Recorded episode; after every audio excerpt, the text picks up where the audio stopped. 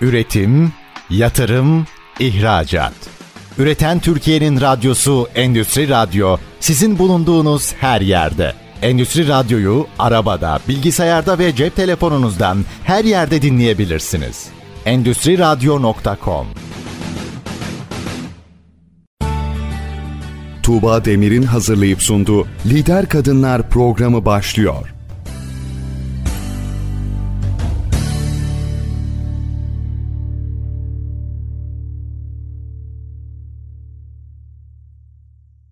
Merhaba, ST Endüstri Radyo'da Lider Kadınlar programındasınız. Kadın varsa hayat var diyerek yola çıktım ve her hafta alanında lider olmuş kadınlarla sizleri buluşturuyorum. Bu haftada konuğum doktor, masal bilimci, masal terapisti, çocuk kitapları yazarı sevgili Emine Yaltı. Emine Hanım hoş geldiniz. Hoş buldum merhaba. Merhaba. Öncelikle hoş geldiniz programa. Bir masal bilimciyi hiç ağırlamamıştım. Ben de merakla bekliyorum programda neler konuşacağız diye. Ee, Emine Hanım sizin bir kurumsal geçmişiniz de var değil mi? Evet. Kurumsal hayatınız var. Ee, peki bu masal bilimciliğe doktor ünvanı alana kadar kariyer hayatı nasıl gelişti? Nasıl bu tarafa geçtiniz? Kurumsaldan bambaşka bir alana, çok farklı bir alana geçmek nasıl oldu? Biraz e, özgeçmiş dinleyebilir miyiz sizden? Tabii ki memnuniyetle. Öncelikle birbirinden kıymetli lider kadını ağırladığınız bu değerli programa beni de davet ettiğiniz için çok teşekkür ederim. Burada olmak benim için büyük bir mutluluk ve keyif. Emine Altı aslında hani mesleki anlamda tanımlayacak olursak ne yapar? Masallar vasıtasıyla çocukların dünyasına harika yolculuklara çıkmayı seven, masal bilime ve masal terapiye gönül vermiş bir çocuk kitabı yazarı diyebilirim kendim için. Mesleki anlamda hayatıma masal bilim dahil olmadan önce kurumsal ortamda çalışma, ortamlarda çalışma fırsatı bulabildim geçmişte. İktisat işletme fakültelerinde öğrenimimi tamamladıktan sonra akabinde interaktif pazarlama üzerine e, yüksek lisans programımı bitirdim. Pandeminin başında da Psikoloji Davranış Bilimleri bölümünde masal bilim konusunda doktora programımı çok severek tamamladım. Halen de masal bilim konusunda araştırmalarım ve çalışmalarım yoğun olarak devam ediyor. Bu kapsamda yazdığım iki tane çocuk kitabım oldu. Kitaplarım Çocuklar Üstüne ve kitap kahramanım Karga Kingo. Ee, bunlardan bir tanesi Karga Kingo Sevgi peşinde, diğeri Bir Karganın Günlüğü. Karga Kingo Bir Karganın Günlüğü şeklinde isimlendirildi. Önümüzdeki sene başında da anne babalara, eğitim kurumlarında çalışan eğitimcilere yol gösterecek rehber niteliğinde olacak bir masal bilim kitabı yayınlamayı e, planlıyorum. Bununla eş zamanlı olarak da e, yine Karga Kingo serisine devam edeceğiz. Şimdi Kargo Kingo'dan bahsettiniz. Ee, Ben de vakıf olmuştum kitaba. Ee, Şimdi genelde e, karga temasını kullanıyorsunuz. Karga ile özel bir bağınız var biliyorum. Ben ama dinleyicilerimiz de duysun istiyorum. Bu karga hikayeleri nasıl başladı? Siz aslında kitap yazmaya nasıl yöneldiniz? Biraz belki ondan da bahsederseniz. Çünkü çok arayan oluyor e, yayın evlerini de. Ya biz kitap yazmak istiyoruz. Nereden başlayacağımızı bilmiyoruz. Bu da artık siz deneyimli bir yazarsınız. Ee, belki güzel tiyolar verirsiniz yazar adaylarına da. Teşekkür ederim. Aslında bu hayata girebileceğim, adım atabileceğim pandeminin başından önce düşünsem 40 yıl düşünsem aklıma gelmezdi. Kariyerim tam olarak değişti bir karganın hayatıma girmesiyle. Kitaplarımın ana kahramanı söylediğiniz gibi bir karga. Karganın hayatını gerçek hayattan uyarlanarak kitaplarıma aktarıyorum. Karga Kingo ile e, buluşmamız şu şekilde oldu. Pandeminin başında işimden ayrılmıştım ve yavru bir karga ile yollarımız kesişti ve aynı evi paylaştık uzun bir süre. Hayatımızda yaşadıklarımızı, hatıralarımızı biriktirdik ve çevremden de dostlarımdan da gördüğüm kadarıyla kargalara karşı bir ön yargı sezinledim. Dedim ki yani bunu Emine olarak senin kırman gerekiyor ve insanlara doğru şekilde kargaları anlatman gerekiyor dedim. Ve kaleme almaya başladım yaşadıklarımızı. Akabinde ilk kitabımı bu şekilde e, yazarlık anlamında ilk adımımı bu şekilde attım. Akabinde siz bu hallerimizi daha çok bilirsiniz şahit olduğunuz çok heyecanlı dönemlerimde e, yazar olmayı da yeni yeni öğrenmeye başlamıştım. Bu kitabı yazarken aynı zamanda masal terapisi hakkında eğitimler aldım iyi kurumlardan. Yaratıcı yazarlık konusunda eğitimler aldım. Ama baktım bu yeterli değil. Çünkü çocukların hayatı çok çok özel, hassas. Yani o dünyaya inmek istiyorsanız altyapınız, donanımınız olması gerekiyor. Bu konuda da kendime yatırım yapmak istedim ve doktora programına başladım. Doktora programında da masal terapisi, masal literatürü, çocukların özgüveni üzerine olan etkisi üzerine tez ve makale çalışmalarım oldu. Hala devam ediyor e, araştırmalarım ve çalışmalarım. Bir nebze de olsa kargalara karşı duyulan e, nefreti biraz daha önlediğimi düşünüyorum. E, algının değiştiğini düşünüyorum kitaplarım sayesinde. Aslında hani yurt dışında baktığımız zaman masal kitaplarında kargaların çok büyük yeri var. Gayet sevimli, sevilen zeki e, hayvanlar. Ben de bu şekilde aktarmaya çalıştım kitabımda. Doğa doğa sevgisi üzerine de konulara değindim aktarırken. Siz zaten yani ben sizi takip ettiğim kadarıyla doğayla çok iç içe yaşayan ve aslında bir insan olarak doğayla uyumlu yaşamayı da hayat mottosu edinmiş birisiniz ee, ve aslında hayvanlarla da çok yakın ilişkileriniz var evcil hayvanlarınız var beslediğiniz ee, ama tabii bu karga hikayesi çok özel Çoğu insan çok. korkar aslında. Evde çok. hele bir kedisi köpeği varsa bir de kargayı alıp onları bir araya getirmekten çoğu insan çekiniyor ve korkuyor. Ee, evet kargalara karşı ön yargılıyız. Niye bilmiyorum ama Maalesef. böyle kötü atasözlerimiz de var değil mi? Evet, besle kargayı oysun, oysun gözünü. gözünü. Yani ama şöyle işte o da yemeğini ekmeğini kazanmaya çalışıyor bir şekilde. Evet. Ben şunu söylüyorum. Ben sabahları Kedileri besliyorum e, evimin otoparkında Çok ve 9-10 tane kedi var. Her sabah beni bekliyorlar. Bazıları anne oluyor ve e, bu sefer yavruları da beni beklemeye başlıyorlar. Harika. Ve böyle anne ve 3 tane yavrusu peş peşe bu sabah mesela. Yavrular uzaktan bakıyor daha tam tanışamadık falan. Çok tatlı şey bir şey benim hayatımda. Yani benim için çok özel. Hani kaç olursa olsun onları beslemem lazım. Akşam döndüğümde besliyorum. Fakat bir e, şeye bakıyorum. Onlara verdiğim aslında yemeğin yarısını martılar yiyor. Sonra diyorum ki ya bu martıları kovayım. Sonra bir adım geri çekiliyorum. Diyorum ki onların yaşam alanlarını işgal ettik. Denizi işgal ettik. Kıyıları işgal ettik. Balığı tükettik. Bu hayvanlar nerede yemek bulacaklar? Herkes bunu eleştiriyor mesela. Vapurdan simit atan bile yok artık. Değil mi? o, e, tabii 10 lira oldu simit. Ne yani ne kim kaç kişi atacak? Evet. Yani çok haklısınız. Bir de şöyle bir şey de var. Yani bu hayvanlar nerede yemek bulacaklar? Ya e, Kesinlikle. mesela benim işte annem diyor ki ya bu martılar eskiden ya da kargalar ki yani daha sahil tarafında olurlardı işte şehir içinde olmazlardı. Şöyle olmaz. Niye böyle? E niye böyle? Nesiller boyunca tükettik her şeyi. Onlar da ekmeklerinin peşinde. Lütfen. Evet. Eğer müsaitse evleriniz, bahçeleriniz onlara da yemek koyun. Bir kuru ekmek koyun. İnanın onu da ıslata ıslata yiyorlar. Buna da şahit oldum. Hatta e, bu bir e, şehir efsanesi zannediyordum ben. Kargaların ceviz kırma hikayesi. Evet. Ben manavdan cevizi çaldıklarını yani elektrik yani ele, e, sokak lambasının tepesine çıktığını ve oradan araba geçerken lastiğin o, o tarafa doğru atıp kırmaya çalıştığını şahitlik ettim Caddebostan'da. Çok zekiler. Çok zekiler. Biraz belki ondan da gıcık oluyor olabiliriz kargalara karşı. belki bütün derdimiz budur. Evet e, tatlı sohbette e, şöyle devam edelim mi? Şimdi siz çocuklarla çok sık bir araya geliyorsunuz. Okullarda onlara kitaplar okuyorsunuz, masallar anlatıyorsunuz. Bir masal terapisti ve masal bilimci olarak. Onlara ne tür aktiviteler iyi geliyor çocuklara aslında? e, neler e, yapmak lazım çocuklarla? Nasıl maceraların peşinden gitmek istiyor çocuklar? Siz neler gözlemliyorsunuz? Bir yazar olarak e, okullardan gelen teklifler genel olarak şöyle oluyor. Gelin konferans salonumuz var. Buraya işte çocukları toplayalım. Onlara işte söyleyişi de doğa hakkında bilgiler verin. Kitabınızdan bahsedin. Sonra da bir imza günümüz olsun. Hayır benim için e, bu iyi bir organizasyon değil ve bu şekilde yapmıyorum organizasyonlarımı. Bir okulu ziyaret ediyorsam her sınıfa ayrı gidiyorum. Her sınıfa ayrı zaman ayırıyorum. Tek tek öğrencilerle iletişime geçiyorum. Masal terapisi seansımızda, e, dersimizde e, her birinin söz almasına mutlaka dikkat ediyorum. Soruları oluyor çünkü bana.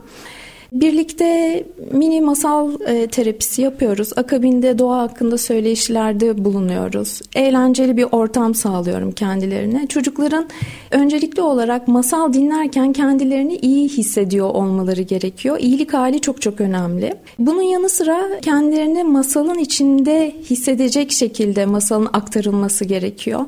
E, bu konuda masal anlatan kişinin eğitimli olması gerekiyor. Çocuklarla okullarda bu şekilde aktivitelerde buluşuyoruz. Aynı zamanda e, gönüllü olarak çocuklarımızı, gençlerimizin e, yetiştirilmesine, onlara yol göstermeye yardımcı olan bilinen, bilinmiş e, derneklerde haftanın belirli günleri rutin olarak masal terapisi seanslarım oluyor grup olarak. E, bireysel olarak da nadiren yapıyorum. Çocuklarla bir araya geliyoruz. Yaklaşık 6-7 çocuk olması gerekiyor ama talep çok. Bu nedenle genelde 10-15 çocuk arasında çocuğu ağırlıyorum. O haftaya özel tema oluşturuyoruz. O tema üzerinden masal terapisi yapıyoruz. Bazen masallar uyduruyoruz birlikte veya o haftaya özel örneğin Cadılar Bayramıysa birlikte kabakları oyuyoruz. Kabaklarla ilgili masallar yazıyoruz, isimler veriyoruz onlara. Akabinde de anneleriyle, babalarıyla bir araya gelip çocuklarının ihtiyacı olan duygusal gereksinimleri onlarla paylaşıyorum ve e, bu yola birlikte girip takip ediyoruz. Böyle gönüllü çalışmalarım da var. Aynı zamanda İstanbul Büyükşehir Belediyesi'nin sesli kütüphanesinde de görme engelli çocuklar için e, masallar seslendiriyorum. Kendi kitaplarımı da seslendirdim. Bunun yanı sıra çeşitli işte özel kurumların imza günlerine, söyleşi programlarına da dahil olmaya gayret ediyorum. Zaten kitaplarımın tüm geliri, e, telif gelirleri e, sokak hayvanlarına bağışlanıyor. Böyle de anlamlı bir mesajı var. Hem çocuklara hem de yetişkinlere. Peki ebeveynler çocuklarına kitap alırken nelere dikkat etmeli Emine Hanım? Çok güzel bir soru. Çünkü kafanızda bir kitap oluşturuyorsunuz. Diyorsunuz ki ben bu kitabı almalıyım. Çocuğum bundan hoşlanıyor veya gereksinimi bu şekilde.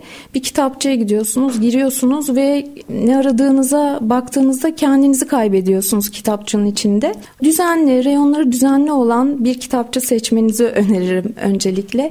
Kitap e, satıcısına herhangi bir soru sorduğunuzda kitabınızla ilgili olarak tatmin edici cevaplar alabileceğiniz uzman kişilerin olduğu kitapçıları tercih etmenizi öneririm. İkincisi çok çok önemli teknik olarak çocukların yaşına uygun kitapları tercih etmeleri gerekiyor. Çünkü çocuklarına uygun kitapları tercih etmelerini öneriyorum.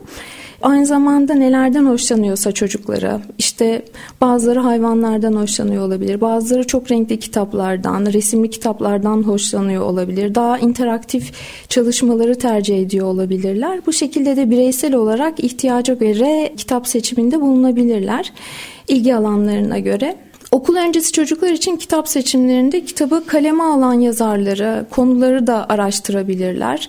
Ee, benim kitaplarım psikolog onaylı. Psikolog onaylı kitapları da tercih ederlerse eğer gönül rahatlığıyla çocuklarına okumuş veya okutmuş olurlar. Eğer ki çocuklarımız bir psikologdan veya psikiyatrdan e, destek alıyorsa daha tedavi edici amaçlı e, terapötik dediğimiz tedavi eden e, masal kitaplarında yine bir uzman yönlendirmesiyle tercih edebilirler. Tabii ki yaş grupları var. Yani hangi yaş grubuna ne tür kitap almalı? Yani nerede başlamalı aslında kitap okumaya çocuk? Daha doğrusu tabii ki başta okuyamayacak ama biz onu okuyacağız.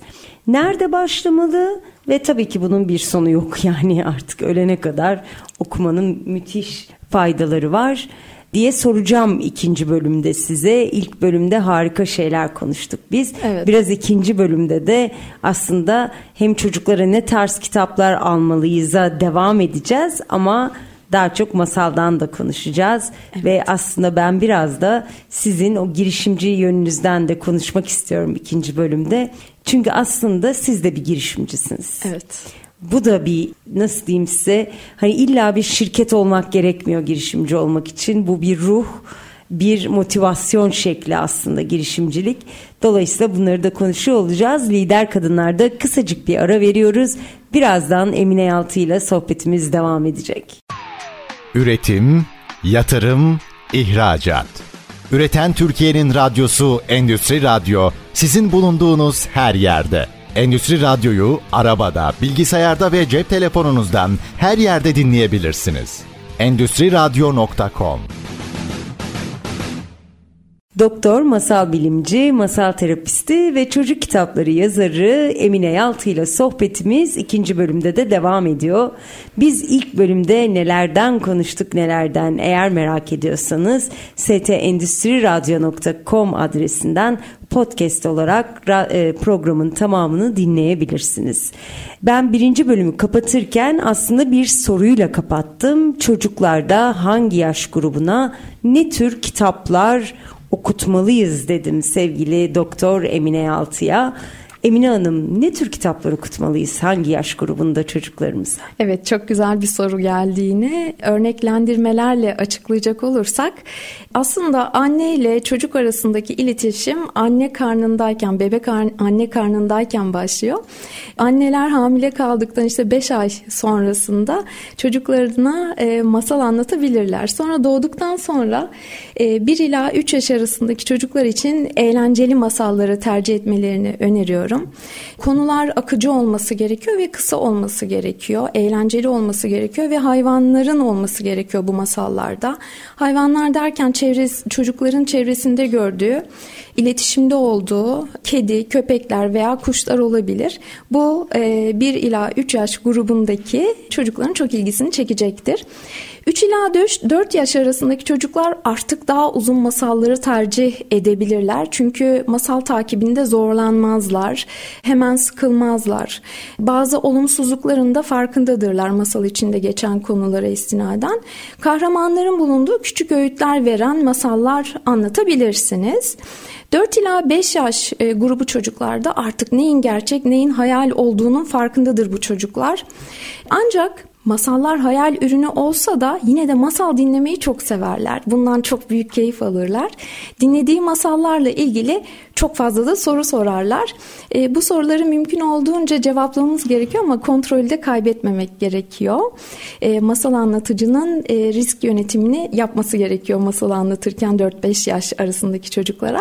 5-6 yaş grubunda ise bu e, grup okul öncesi yaşlardır ve çocuk masalı bütün olarak algılamaya başlar ve sorun yaşamaz. Çok meraklıdır ve e, soruları aktararak devam eder. Çok fazla soru sorar, masal dinlemeyi sever, aynı zamanda masal anlatmayı da çok sever. Aynı zamanda da masalı eleştirmeyi, olumlu veya olumsuz anlamda eleştirmeyi çok sever. Masallar uydurur, aynı zamanda interaktiviteyi yakalamak için arkadaşlarına da farklı sorular sorar gruplar içerisinde. Bir nevi çocuk felsefesi grup çalışmasına dönüşebilir e, masal seansı. Çok eğlencenin yüksek olduğu, interaktivitenin e, yüksek olduğu yaş grubudur 5-6 yaş grubu. Bu şekilde yaş grubuna göre bu tarz masallar anlatılabilir. Ama masal bitmiyor değil mi? Hiç Emin bitmez. Hiç bitmez. Yani şu anda siz bize burada bir masal anlatsanız bence böyle huşu halinde dinleyebiliriz. Evet. Çünkü masal masalın e, etkisi ne? Niye bu kadar etkileniyoruz biz masallardan? Evet aslında siz sabah stüdyoya girdiğinizde böyle çok eğlenceli, ışık saçan bir şekilde öyle bir enerjiniz var yansıttığınız. Bize hikaye anlatmaya başladınız. Yani gerçek hayata daha yakın oluyor tabii ki hikaye anlatım, masal anlatımından. Dediniz ki işte şöyle şöyle olaylar başıma geldi, metro ile geldim, şunlar oldu, bunlar oldu. Aslında olayı hikayeleştirip bize aktardınız. Gün içinde başımızdan geçen birçok olayı birçok kişiyle paylaşabiliyoruz. Dolayısıyla Dolayısıyla bu da e, hikaye anlatıcılığı. Hepimiz aslında hikayeciyiz, anlatıcıyız. E, gün içinde birçok şeyi aktarımda bulunuyoruz. Masala geldiğimizde masal daha hayal ürünüdür. Hikaye ve destanlardan en büyük farklılığı özelliği hayallerden ibaret olmasıdır. Gerçek hayattan pek kopmasa da yine de hayal ürünüdür.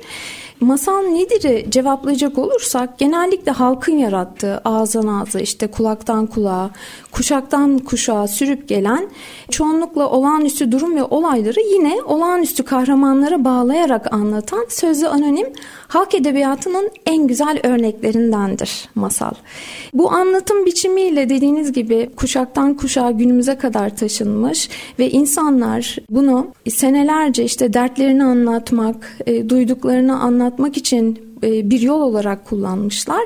E, bunu aslında bir kulaktan kulağa oyuna gibi düşünebilirsiniz. Çünkü ilk söyleyenle, ilk anlatanla, ilk anlatılanın ikinci söyleyenle, ikinci anlatılanla çok büyük farklılığı vardır. Her anlatımda ikinci, üçüncü, dördüncü kişiye geçtiğinde mutlaka en az birer cümlesi değişir veya cümle eklenir. Hatta ben buna diyorum ki e, birbirimize gün içinde anlattığımız olaylar içerisinde üçüncü şahıslar da varsa ve kötü niyetliyse dedikodu diyorum.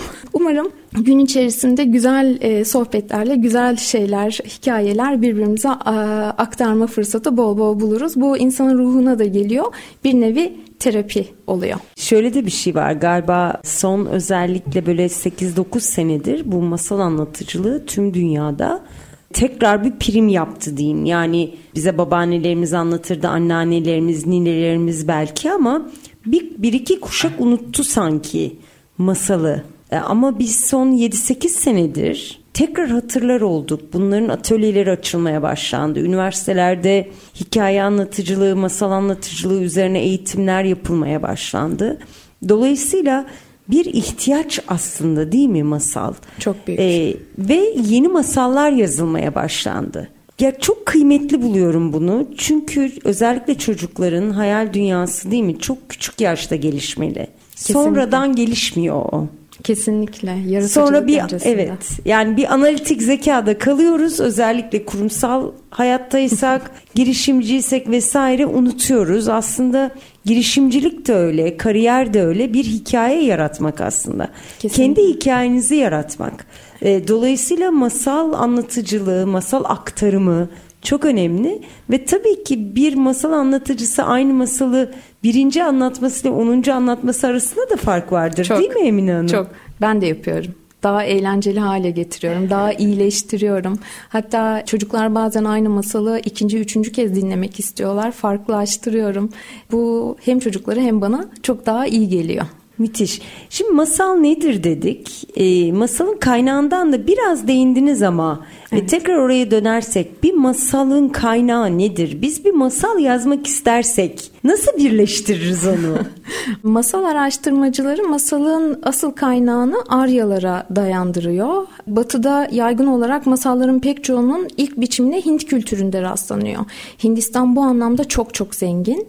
Masalın kaynağı yaygın bir kanaat olarak Hint olsa da Arap, İran, işte Yunan gibi farklı kültürler yoluyla yayılmasıyla onun genel karakterini de etkilemiştir. Peki masal çocuklarımıza masal e, nasıl anlatmalıyız? Masalın e, teknik olarak şekli nedir? Bunu tasvir edecek olursam ya da başlıklar altına da toplayacak olursam öncelikle şunu söylemek istiyorum. Bir anne baba çocuğuna masal saati yapıyorsa, çocuğuyla birlikte kaliteli bir masal saati geçiriyorsa hepsine buradan teşekkür ediyorum. Çok önemli bir iş gerçekleştiriyorlar. Hayatlarında olması gereken bir şey bu. Hepsini tebrik ediyorum buradan. Eğer ki işte ben çocuğuma masal anlatıyorum. Birlikte masal e, uyduruyoruz, yazıyoruz ama daha da hani profesyonel olmak istiyorum, şekillendirirken daha da hani tecrübeli olmak istiyorum derlerse eğer e, masalı beş başlık altında şekil olarak toplayabiliriz. Bunun birincisi döşeme. Döşeme aslında bizim tekerleme dediğimiz kısım. İşte bir varmış, bir yokmuş. İşte evvel zaman içinde kalbur zaman içinde şeklinde e, başlayan kısmıdır.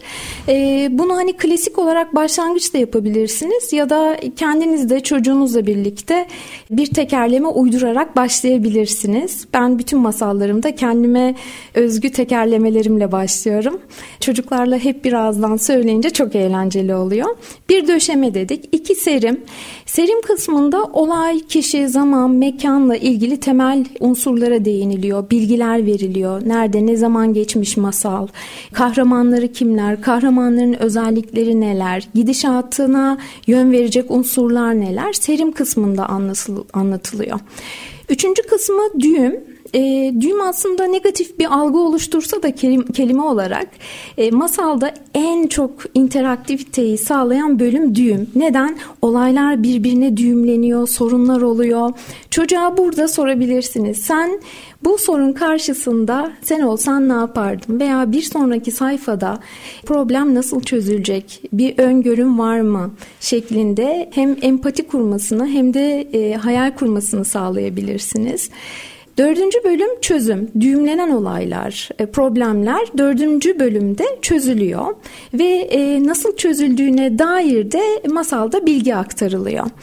Burada da e, çocuğun işte etrafından çözmek için, problemleri çözmek için özel hayatında e, ne gibi yardımlar alması gerekiyor? Yardım alması gerekiyor mu? Kendisi bu zorluklarla nasıl başa çıkabilir? Nasıl baş edebilir? Bu gibi konularda çözüm kısmında çocuklara aslında alttan alttan mesajlarla yol gösteriliyor masallarda. Beşinci bölüm dilek. Biliyorsunuz ki masallar, e, masalların hepsi güzel bitiyor e, mutlu bitmeyen masal yoktur. Bu dilek bölümünde de yine tekerlemeyle masal kapanıyor. Örnek olarak gökten üç elma düşmüş ya da onlar ermiş muradına şeklinde beş bölümden oluşuyor masal. Ee, peki Emine Hanım şöyle çocuğumuza mesela sürpriz olarak bir masal yazmak istesek o an uydursak mesela spontan olarak nasıl yazarız? Demin söylediğiniz aşamalar biraz böyle oturup üzerine çok çok çok düşünüp hani kağıt kalemi alıp belki yazıp silip falan yapmak evet. üzerine. E, ama böyle hızlı bir şey yapsak ne yapmak gerekir? Çocuğun o anki ihtiyacına özel bir masal uydurabiliriz. Örnek olarak doğum günü ise yeni yaşıyla ilgili planları içeren e, farklı kahramanlara uyarlanmış e, bir masal olabilir. Veya evde herhangi bir huzursuz ortam varsa işte büyük annesi ya da dedesi sağlığıyla ilgili problem yaşıyorsa bunun üstesinden nasıl gelineceğine dair senaryolarla masallar yazılabilir veya öğretmeniyle ilgili ya da okulla uyumla ilgili problem yaşıyorsa çocuk bunu nasıl e, aşması gerekiyor? Bununla ilgili e, mesaj veren eğlenceli masallar yazılabilir. Anne ve babalar bunu bu masalı yazarken kendi çocukluğunu da düşünsünler. En güzel yolu aslında empati yapmak getiriyor e, masal anlatırken demeyeyim uydururken. inanır mısınız benim babam da bana çok masal uydururdu. Hatta bir an böyle susardık göz göze gelirdik. Baba hani orası bu şekilde olması gerekmiyor sen masalın dışına e, çıktın şeklinde. O bana çok eğlenceli gelirdi. Birden kahkaha atmaya başlardık. Aslında masalın hepimizin hayatında çok büyük yeri var dediğiniz gibi çok önemli. Ama Çocuklarımıza anlatırken mesela masallar da kendi içerisinde çeşitlendiriliyor. Mesela bu çeşitler arasında hayvan masalları var. Hayvanlar genellikle insan kılığına giriyor e, bu hayvan masallarında ve e, çocuğa eğer ki bir düşünce aktarmak istiyorsanız ya da masaldan ders çıkarmasını istiyorsanız, örnekler göstermek istiyorsanız yaş grubuna uygun özellikle okul öncesi çocuklara hayvan masallarını aktarabilirsiniz. Ya da olağanüstü masallar olabilir. Olağanüstü masallarda da işte olağanüstü karakterler devreye giriyor. Periler, cinler, devler, ejderhalar gibi tabiat üstü varlıklara rastlanıyor bu masallarda. Hayvanlar hayvan masallarında olduğu gibi insan rolünde olmuyorlar. Tabiat dışı varlıklar şeklinde masalda yer, yer alıyorlar. Olaylar da kişiler gibi olağanüstü oluyor. Ya da gerçek masallar da aktarabilirsiniz. Özellikle ilkokul bir ikinci sınıf kız çocukları e, gerçek masalları çok seviyorlar. Çünkü içinde prensler, prensesler geçiyor. Şehzadeler, sultanlar, padişahlar, bezirganlar geçiyor. Gerçek masalları da anlatabilirsiniz. Bu gerçek masallar adı üstünde zaten hayattan çok kopmadığınız masallar. Güldürücü masallar oluyor. İşte başından sonuna kadar güldüğünüz adı üstünde masallar. Zincirleme masallar daha e, işte ilkokul döneminden itibaren anlatılırsa daha etkili olabilir çünkü iç içe geçmiş masallardır. Çocukların en çok severek birbirine anlattıkları ve dinledikleri masallardır. Bu masalların kahramanları da insan veya hayvanlardır. Çok teşekkür ediyorum. Kısa bir reklam arasına gidiyoruz. Birazdan sohbetimiz devam edecek. Üretim, yatırım, ihracat. Üreten Türkiye'nin radyosu Endüstri Radyo sizin bulunduğunuz her yerde. Endüstri Radyo'yu arabada, bilgisayarda ve cep telefonunuzdan her yerde dinleyebilirsiniz. Endüstri Radyo.com Masal bilimci, masal terapisti, çocuk kitapları yazarı Doktor Emine Yaltı ile sohbetimiz devam ediyor. İlk iki bölümü kaçırdıysanız podcast olarak web sitemizden dinleyebilirsiniz. Biz ilk iki bölümde bol bol masallardan konuştuk, türlerinden konuştuk, çocuklara nasıl masal anlatabiliriz dedik. Biz spontan olarak nasıl ma- masal e, yazarız ve bunu aktarırız diye konuştuk. Ve aslında bunun e, daha bilimsel unsurlarından da bahsettik masalların. Neden bu kadar seviyoruz? Niye masal ve hikaye anlatmak hayatımızın bir parçası? Değilse de bunu hayatımızın bir parçası haline getirirsek nasıl keyiflendiririz yaşamımızı diye zenginleştiririz diye konuştuk. Aynı zamanda sevgili Doktor Emine Yaltı bir masal terapisti.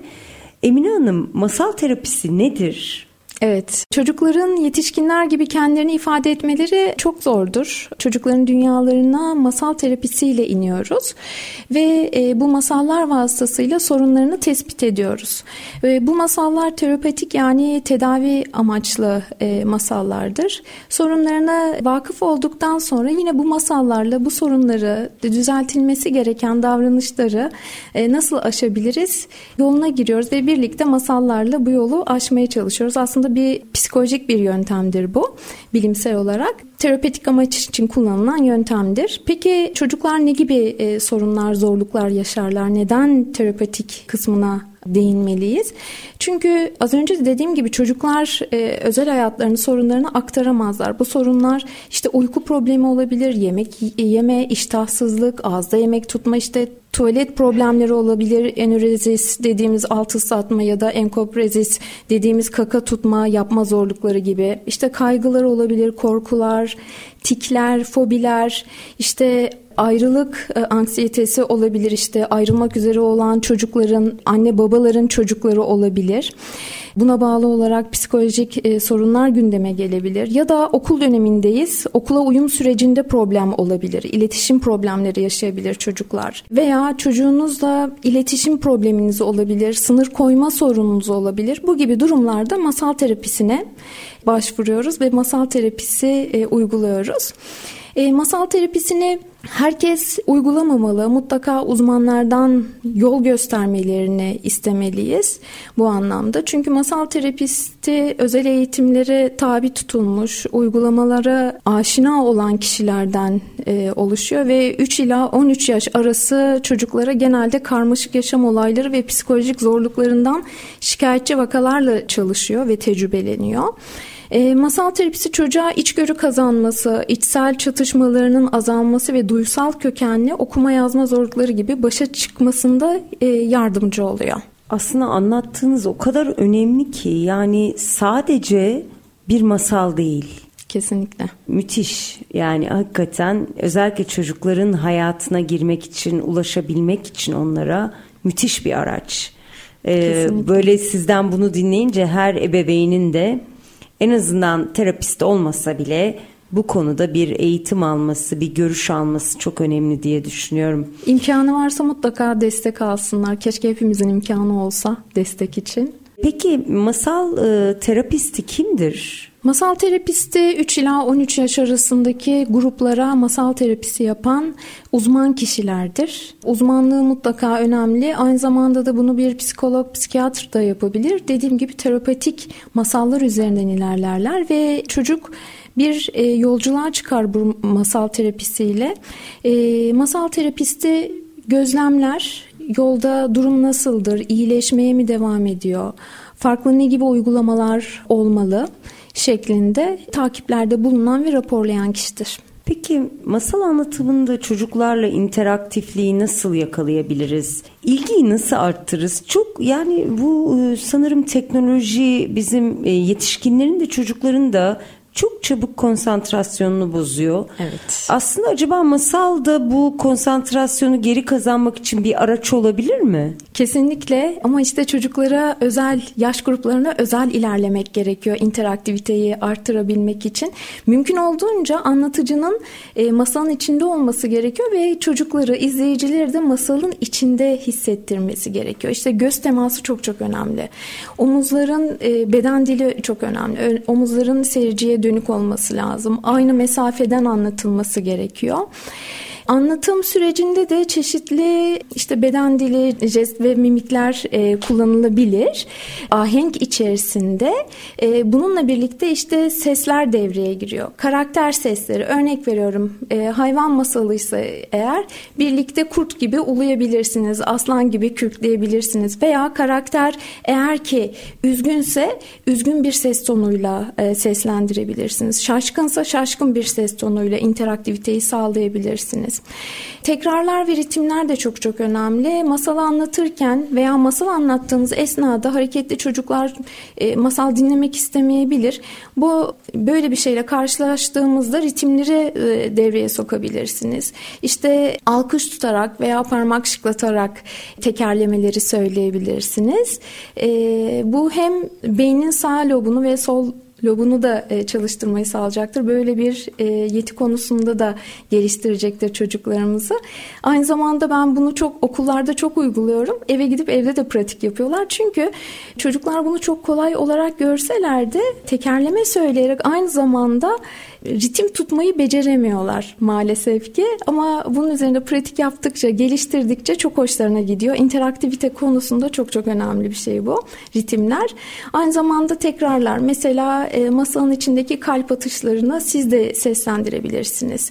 Güm güm güm güm şeklinde ya da saatin tik tak tik tak şeklinde e, sesini seslendirebilirsiniz ya da mışıl mışıl uyuyordu ya da tıkır tıkır işliyordu ya da kapıdan gacır gucur ses geliyordu şeklinde aktarımlarda bulunabilirsiniz. Duyguları e, net bir şekilde karşı tarafa e, jest ve mimiklerimizle aktarmamız gerekiyor. Ahenk içinde olması gerekiyor. En önemlilerinden bir tanesi sorular. Az önce de söylediğim gibi Sorulara mutlaka yer vermemiz lazım kontrolü kaybetmeden. Bir çocuk soru soruyorsa o e, çocuk masanın içine girmek istiyordur veya içindedir. Ya da yaş grubuna göre masalı farklı şekilde şekillendirmek istiyordur. Sorulara mümkün mertebede mertebede e, cevap vermemiz gerekiyor. Beden dilini de iyi kullanmamız lazım. Az önce dediğimiz gibi işte jest ve mimiklerle birlikte beden de bir ahenk içinde akmalı karşı tarafa masal anlatırken. E, bir tüyo vermek istiyorum. Bizim konuşma küremiz var masal anlatırken. Ellerinizi, kollarınızı her iki yana açıp dirsekten 90 derece büküp e, başınızın üstüne bir daire, aşağıya bir daire çizdiğinizde başınızın üstüyle göbek arasında bir daire oluşturuyorsunuz. İşte masal anlatırken kol hareketlerinizin bu daire dışına çıkmaması gerekiyor. Çocuğun ilgisini, algısını dağıtmamak için. Eğer ki baktınız interaktivite bozuldu. Çok nadiren de olsa bu kürenin dışına hemen çıkıp tekrardan girebilirsiniz. İnteraktiviteyi bu şekilde e, konuşma küresini kullanarak sağlayabilirsiniz. Peki e, masala hazırlık nasıl olmalı Emine Hanım? Yani ortam nasıl olmalı? çok güzel bir soru. Çünkü e, masal deyince eminim ki e, masal ortamı deyince sizin de aklınıza böyle çok güzel, çok çok eğlenceli, huzur dolu, mis gibi kokan bir ortam geliyordur. Çocukların da aklına farklı bir şey gelmiyor aslında. Bir sinemaya gittiğinde çok ya da bir film izlerken e, ne kadar meraklıysa masala hazırlık kısmında da o kadar meraklı oluyor aslında. Eğer ki sürpriz bir masalsa daha da meraklanıyorlar. E, mekan hazırlama konusunda bir masal alısı veya yoksa örtüsü oluşturabilirsiniz. İşte bu masal halısı yeri geldiğinde uçan halı olabilir veya sihirli halı olabilir veya görünmez halı olabilir. E, zaman kavramını e, çocuklarda yaratabilmek için masal süresini etkili olarak kullanabilmek için ben kum saatini çok kullanıyorum. Diyorum ki işte çocuklar gerekmedikçe e, masalı çok fazla bölmeyelim. Ben hepinize söz vereceğim. E, şimdi bu kum saatini ters çevirdiğimde kumlar diğer tarafa akmaya başlayacak ve akana kadar bizim süremiz var. Hadi bakalım başlıyoruz. 1, 2, 3 diyoruz hep birazdan ve kum saatini çevirip masal saatine başlıyoruz. E, masal arkadaşı olarak peluş, oyuncak tercih edebilirsiniz. Yalnız bireysel anlatımlarda, grup anlatımlarında eğitimci arkadaşlarıma tavsiye etmiyorum. Çünkü algı e, peluş oyuncaklara odaklanıyor, dağılıyor e, bireysel olarak tercih edebilirsiniz. Kriz yönetimleri için de sihirli ayna oluşturabilirsiniz. Çocuk çok sık soru soruyorsa grup çalışmalarında ortamdaki huzuru dinlemeyi bozuyorsa e, sihirli aynaya hadi bakalım Ahmet soralım senin sorduğun soruyu şeklinde Ahmet'e aynaya gösterip işte soruyu sormasını isteyebilirsiniz. Çocuk da hani düşünerek konuşacaktır bu soruyu aynaya sorduktan sonra. Koku ve tat konusunda masalda geçen işte bir elma olabilir veya çiçek olabilir. Masal ortamına getirebilirsiniz. Evet elmaya ısırdığı şeklinde elma sesi çıkarabilirsiniz ve elma mis gibi kokuyordu. Evet siz de koklayın. Değil mi mis gibi kokuyor şeklinde ya da çiçek kokusunu bu şekilde algılatabilirsiniz çocuklara interaktivite için veya merak, merak uyandırmak için bir sandık oluşturabilirsiniz. Masalla bağlantılı olarak o sandığın içinden çeşitli işte peluş oyuncaklar çıkarabilirsiniz. Maskeler, şapkalar, cadı geçiyorsa mesela cadı şapkası, süpürgesi çıkarabilirsiniz. Veya sihir olsun diye görünmezlik kremi kullanabilirsiniz. Herhangi bir kremi işte ellerin üstüne birer e, damla kadar kadar sıkıp işte şimdi ellerimizi bir güzel bu kremi yediriyoruz ve hepimiz görünmez olacağız diye bir hayalet masalı yazabilirsiniz e, hep birlikte. Böyle materyaller kullanabilirsiniz. Aynı zamanda işte kostüm de imkan varsa kullanılabilir aksesuarlar. Kuklalarla da anlatım yapabilirsiniz. Ben okul öncesi çocuklara e, masal terapisinin belirli saat diliminde kuklaları kullanıyorum karga kuklası kullanıyorum kitaplarıma bağlı olarak. Ritim ve müzik aletlerini de kullanabilirsiniz aynı zamanda. Bunun gibi yardımcı şeylere başvurabilirsiniz. Yani bugün çok farklı bir program oldu sizinle. Gerçekten masallı e, aslında iş dünyasında da pek çok yetişkin kullanmalı diye düşünüyorum. Öğrenmeli, e, şimdi içime şey düşürdünüz yani zaten bir eğitim obezi diyorum ben kendime. o eğitim al, o eğitim al, o eğitim al bir, bir sonu yok bunun. E, ama hayat da öğrenmekle güzel gerçekten yeni deneyimlerle güzel. Şimdi bir masal, masal terapisi eğitimi mi alsam acaba? Hmm, orada neler oluyor diye içime bir şey düştü. ışık ışık düştü yani. Dur bakalım ne, ne olacak. Harika. ne mutlu bana.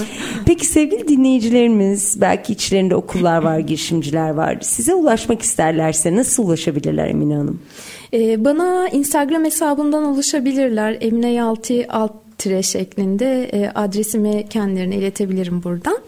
Kendilerinin sorduğu bütün cevaplara yetişmeye çalışıyorum. Hesabım kapalı ama istek olarak e, geldiğinde mesajları cevaplıyorum.